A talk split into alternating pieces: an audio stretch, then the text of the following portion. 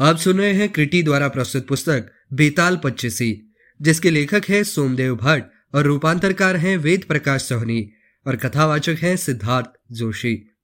इक्कीसवां बेताल अनंग मंजरी व मणिवर्मा की कथा। राजा विक्रमादित्य फिर उसी शिशंपा वृक्ष के निकट पहुँचा।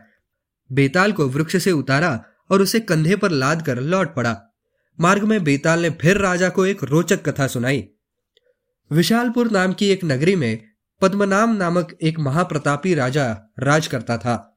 उसकी नगरी में अर्थदत्त नाम का एक व्यापारी भी रहता था, जिसने अपने वाणिज्य कौशल से अकूत संपदा एकत्रित की हुई थी। अर्थदत्त की एक ही संतान थी अनंग मंजरी एक अजब सुंदर कन्या थी वो। अनंग मंजरी जब विवाह योग्य हुई तो उसके पिता ने ताम्रलिप्ति नाम के एक नगर के एक संभ्रांत व्यापारी युवक मणिवर्मा के साथ उसका विवाह कर दिया। अपनी पुत्री से अधिक स्नेह करने के कारण अर्थदत्त ने उसे उसकी ससुराल नहीं भेजा, बल्कि अपने दामाद को ही वही रहने के लिए बुला लिया। जैसे किसी रोगी को कड़वी व तीखी दवाइयाँ अप्रिय लगती है, उसी प्रकार अनंग मंजरी को अपना पति मणिवर्मा अप्रिय जान पड़ता था। लेकिन मणिवर्मा को अपनी पत्नी प्राणों से भी अधिक प्रिय थी।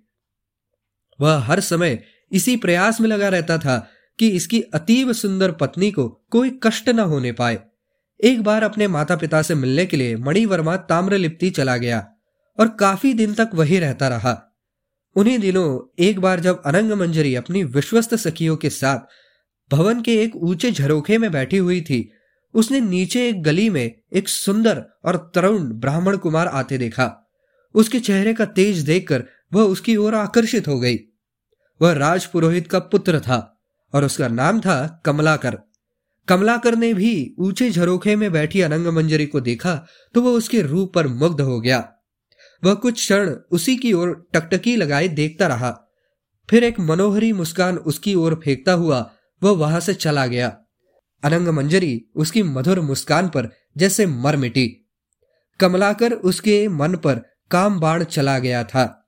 उस दिन से सारी सुदबुद खोकर वह उसकी ही यादों में विदिग्ध रहने लगी। उसका खाना पीना छूट गया और वह लज्जा, भय एवं विरह उन्माद में दुबली तथा पीली पड़ गई। प्रिय मिलन बड़ा कठिन था। अनंग मंजरी निराश सी हो गई। कमलाकर को पाने की लालसा से वह एक दिन इतनी व्याकुल हो गई कि उसने प्राण त्यागने का ही निश्चय कर डाला। एक दिन वह चुपके से अपनी कुल देवी चामुंडा के मंदिर में पहुँची और वहाँ देवी के सम्मुख हाथ जोड़कर विनती की, हे देवी, इस जन्म में तो कमलाकर को पति के रूप में नहीं पा सकती, किंतु मुझे आशीर्वाद दो कि अगले जन्मों में वही मेरा पति हो। देवी के सम्मुख ऐसा कहकर उसने अपनी पिछौरी से एक फंदा तैयार कर लिया और उसे एक अशोक वृक्ष की शाखा में लटका दिया। इसी बीच महल में जब उसकी अंतरंग सखी, मालतिका की नींद खुली और उसने अनंग मंजरी को वहाँ नहीं देखा तो वह उसे ढूँढने चली गई। मंदिर के समीप जब उसने अनंग मंजरी को अपनी गर्दन में फंदा डाले हुए देखा तो घबरा उठी और दौड़ती हुई उसके समीप जा पहुँची। उसने उसके गले में फांसी का फंदा निकाला और व्यग्र स्वर में अनंग मंजरी को पूछा, सखी, ऐसी क्या बात हो गई है जिसके कारण तुम अपनी जान देने को तैयार हो गई? देखो मैं तुम्हारी सखी हूँ, तुम्हारी हितेशी हूँ। मुझे तुम अपना दुख बता दो। मैं अपने प्रयास से तुम्हारा दुख दूर करने की ज़रूर कोशिश करूँगी। तब अनंग मंजरी ने अपने मन की सारी व्यथा सुनाकर उससे कहा, सखी, मेरे हृदय में तो उस तरुण को न मिलने की विरह की अग्नि जल रही है। यदि तुम मुझे जीवित देखना चाहती हो तो मुझे मेरे प्रियतम से मिला दो। अनंग मंजरी के ऐसा कहने पर मालतिका ने उसे आश्वासन दिया कि, सखी, आज तो बहुत रात हो गई है। सवेरा होने पर मैं कुछ प्रबंध करूँगी और तुम्हारे प्रियतम को उसी जगह बुला लूँगी। इस बीच तुम धीरज धरो और अपने घर चलो सवेरा होने पर मालतिका छिपती छिपती कमलाकर के घर के पास पहुँची। वह उस समय बगीचे में एक वृक्ष के नीचे चंदन जल से भीगे कमल पत्रों की शैया पर लेटा हुआ था। उसका एक घनिष्ठ मित्र, जो उसके सारे रहस्य जानता था, काम ज्वाला में जलते हुए अपने मित्र को केले के पत्ते से हवा कर रहा था। यह दृश्य देखकर मालतिका ने सोचा कि क्या मेरी सखी अनंग मंजरी के विरह में इसकी यह दशा हुई है? ऐसा सोचकर वह सत्य पता लगाने के लिए उस वृक्ष के पीछे छिप गई। उसी समय कमलाकर के मित्र ने उससे कहा, मित्र, जरा देर तुम इस सुहावने बगीचे को देखकर अपना जी बहलाओ और अपने हृदय में जलती हुई विरह वेदना की आग को ठंडा करने की कोशिश तो करो। मैं अभी आता हूँ। ऐसा कहकर उसका मित्र जाने के लिए उद्यत हुआ, लेकिन उसे रोककर कमलाकर ने कहा, मित्र, कैसे भलाऊं मेरे मन को? उस व्यापारी की कन्या ने मेरे मन को चुराकर मुझे सूना कर दिया है। मेरे सूने हृदय को कामदेव ने अपने बाणों का तर्कस बना दिया है। इसलिए तुम कोई ऐसा उपाय बताओ जिससे मैं उसे पा सकूँ। कमलाकर की ऐसी बातें सुनकर मालतिका का संदेश जाता रहा। वह अपने छिपे स्थान से निकली और कमलाकर के समीप जाकर बोली, भद्र, मुझे अनंग मंजरी ने आपके पास भेजा है। उसने संदेश दिया है, यदि शीघ्र ही आप उससे न मिले तो वह अपने प्राण त्याग देगी। आपके विरह में उसकी बहुत बुरी दशा हो रही है। शरीर सूख गया है और उसके चेहरे की कांति भी आभाहीन हो गई है। यदि आप उसे बचाना चाहते हो तो जैसा मैं कहूँ, वैसा ही करो। इस तरह विरह की आग में जलते हुए कमलाकर पर मानो अमृत की वर्षा हो गई। उसने तुरंत उससे अपनी सहमति व्यक्त कर दी। तब मालतिका ने कहा आज रात मैं गुप्त रूप से अनंग मंजरी को उसके महल के बगीचे में ले आऊँगी। आप वहीं बाहर ठहरिएगा। उसके बाद मैं कोई उपाय करके आपको भीतर बुला लूँगी। और इस तरह आप दोनों का मन चाह मिलन हो सकेगा। इस तरह मालतिका ने अपनी बातों से उस ब्राह्मण पुत्र को प्रसन्न कर दिया। अपना काम पूरा करके वह वापस लौटी और उसने अरंग मंजरी को भी आनंदित कर दिया। उस रात जब वह कामी और उत्कंठित कमलाकर सच धज कर अपनी प्रिया के गृहोद्यान के दरवाजे पर पहुँचा तो मालतिका उसे युक्ति पूर्वक उस उद्यान के अंदर ले गई। कमलाकर ने अनंग मंजरी को एक आम्र कुंज की छाया में बैठे हुए देखा।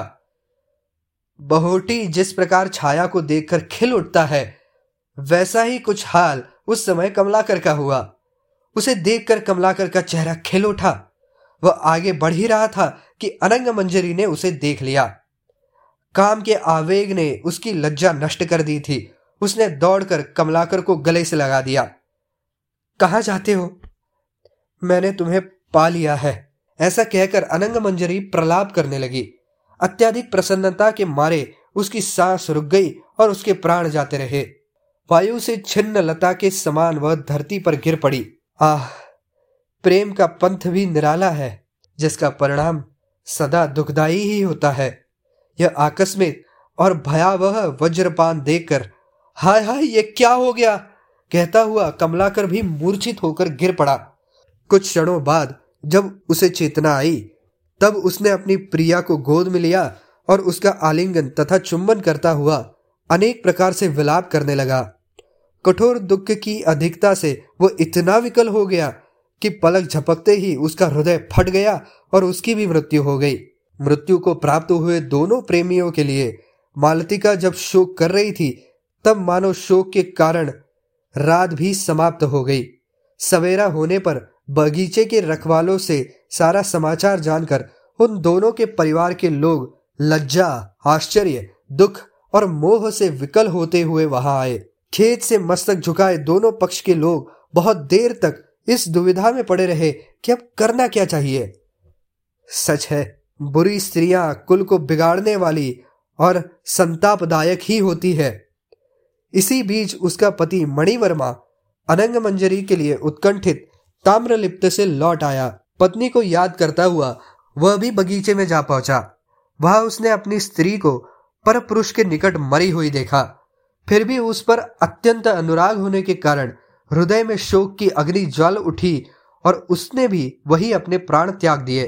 तत्पश्चात वहाँ इकट्ठे हुए लोगों की भी चीख पुकार सुनकर नगर के सभी लोगों को इसका सारा वृत्तांत मालूम हो गया और वे विस्मित होते हुए वहाँ पहुँच गए। अनंग मंजरी के पिता ने चामुंडा देवी का जो मंदिर बनवाया था वह निकट ही था।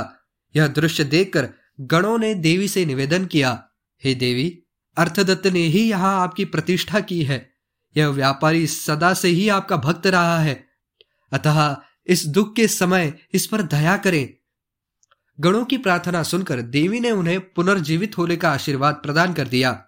देवी की कृपा से वे तीनों ही इस प्रकार जीवित हो उठे, मानो सोते से जाग पड़े हो। अब उनके काम विकार भी नष्ट हो चुके थे। यह आश्चर्यकारक घटना देखकर वहाँ उपस्थित सभी लोग आनंदित हुए। कमलाकर लज्जा से मस्तक झुकाकर अपने घर चला गया। अर्थतत्त भी लजाई हुई अपनी कन्या को उसके पति सहित घर ले गया। उस रात को मार्ग में जाते हुए बेताल ने कथा सुनाकर पृथ्वीपति विक्रमादित्य से पुनः पूछा, राजन, अब तुम मेरी शंका का समाधान करो कि प्रेम में अंधे बने हुए उन तीनों में किसकी आसक्ति अधिक थी? अनंग मंजरी को कमलाकर की अथवा अनंग मंजरी के पति मणिवर्मा की। यदि जानते हुए भी तुम मेरी शंका का समाधान नहीं करोगे तो मेरा वही शाप तुम पर फट पड़ेगा। बेताल की यह बातें सुनकर राजा ने उत्तर दिया, हे बेताल, मुझे तो इन तीनों में से मणिवर्मा ही अधिक मोहांत जान पड़ता है। कारण यह कि शेष दोनों एक दूसरे के प्रति अनुरक्त थे और समय पाकर अपनी आसक्ति पक्की हो चुकी थी। अतः उन दोनों ने प्राण त्याग दिए तो ठीक ही था, लेकिन मणिवर्मा तो बहुत ही मोहांध था। उसको तो पर पुरुष के प्रति आसक्त अपनी पत्नी पर क्रोध आना चाहिए था, लेकिन ऐसा न करके उसकी प्रीति के कारण शोक से उसने अपने ही प्राण त्याग दिए। अतः सबसे ज़्यादा मोहांध वही हुआ। उसी की आसक्ति सबसे बड़ी थी। राजा का उत्तर बिल्कुल सटीक था। अतः बेताल संतुष्ट हो गया और पहले की ही भांति अपनी माया से राजा के कंधे से उतरकर अंतर ध्यान हो गया। तत्पश्चात फिर वह उसी शिशंपा वृक्ष पर जाकर उल्टा लटक गया। दृढ़ निश्चय राजा विक्रमादित्य भी पुनः उसे लाने के लिए उसी शिशंपा वृक्ष की ओर दौड़ चला।